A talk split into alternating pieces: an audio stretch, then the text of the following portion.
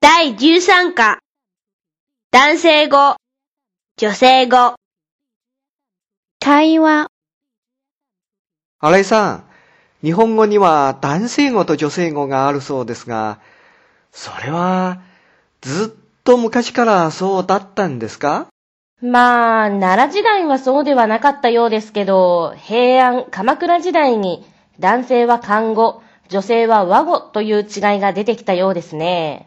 男性語はともかくとして、女性語の特徴は何でしょそうですね。あたし、あんたのような認証代名詞を使ったり、あら、まあ、の、よ、わ、かしらなどの簡単詞や修助詞を使ったり、あるいは、まあ、綺麗だことのように特殊な表現を使ったりすることでしょう。う敬語をよりよく使うのも特徴の一つだそうですね。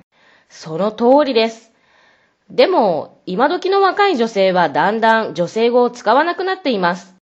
いわば日本語は中性になっている傾向にあります。というと、お年寄りの女性は女性語を多く使っているというわけですかはい。それにしても、若い女性は男性に比べて和語を頻繁に使っているそうです。和語の方は柔らかい印象を人に与えますから。じゃあ会話をちょっと読みますから、女性語に直してください。はい。あの店、辛さ50倍のカレー食べたら、ポラロイド写真店に飾ってくれるよ。そう。行こう。うま早えいや、お前よりは遅いよ。俺、もうギブ。はあ辛すぎ。水。ライスは食ったけど。はあえ俺もギブアップ。ルー倍ぐらい追加してもらわんと食べきれん。え食べきれんのはライスだけじゃ。そう。飯、多すぎ。よく聞いてくださいね。あの店、辛さ50倍のカレーを食べたら、ポラロイド写真店に飾ってくれるんですって。そうなの食べに行きましょうよ。おーいしい。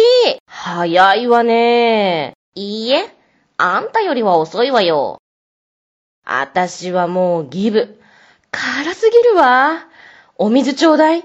ライスは食べたけど、あら、私もギブアップよ。ルーを倍ぐらい追加してもらわないと食べきれないわ。あら、食べきれないのはライスだけじゃないの。そうなのよ。ご飯が多すぎるわ。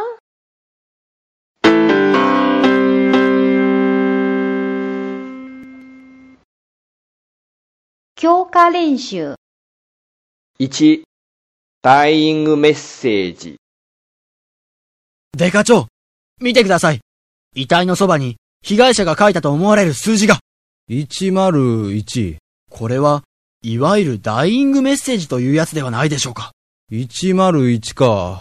犯人の手がかりか、何かだろうか。インチキドリンクか、増毛剤の商品名じゃないだろうな。デカ長、謎が解けました。本当か。犯人の年齢は101歳です。なあ、ほな。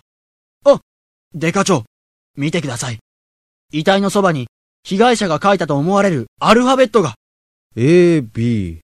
これも、いわゆるダイイングメッセージというやつか。デカ長、謎が解けました。おっと、犯人の血液型が AB なんて言うなよ。もちろん違いますよ。じゃあなんだ。犯人は AHO で BAKA です。悪口か。お前こそアホでバカじゃないか。何の手がかりにもならん。もう少し推理をしっかりしてくれないか。 2、都庁。なあ、群馬の政府ってどこだ群馬の政府えー、っと、なんて言うんだっけ。ほら、都庁のある場所だよ。ああ、首都だろ。あー、そっかで、群馬県の首都って群馬市のはずだよ。こんなの推理しなくてもわかるぜ。日本は合衆国じゃないよ。大人になるまでに頑張って勉強してね、お二人さん。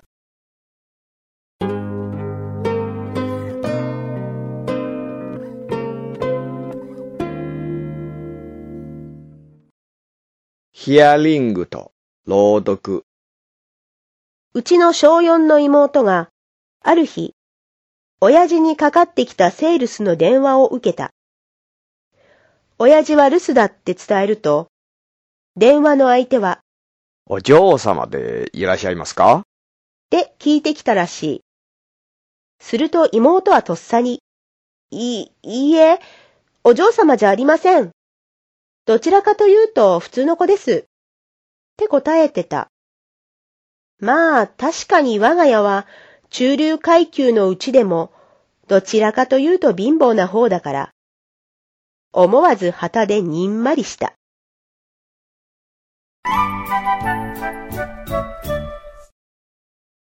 日本のハテナ。雷神。おい、学園祭のポスターできたまだ。あと2週間だよ。あさってには張り出すんだから急いでくれよ。上がってる。で、何書くかは決まったのああ、雷神。おお、かっこいいな。だろあ、そうだ。ついでに質問。雷神ってさ、どんな雷の神様。当たり前だよ。そうじゃなくて格好。鬼の格好で、雲に乗ってて、背中には太鼓。角はえ雷神の角ってさ、一本だったっけ二本だったっけ二本じゃないの本当だって、お笑い番組に出てくる雷様は、みんな二本角だぜ。なるほど。じゃあ、書くかな。資料用に太鼓持ってきてやろうか。え本当あるのうん。吹奏楽部が持てたはず。 5分後。はい、お待たせ。ありがとう。こう、見てるとなんだか叩きたくなるな。おう。 1分後、2人、太鼓を叩きながら歌っている。鬼のパンツはいいパンツ。強いぞ、強いぞ。 100年履いても破れない。強いぞ、強いぞ。こら、うるさ いぞ。うー先生に雷を落とされたか。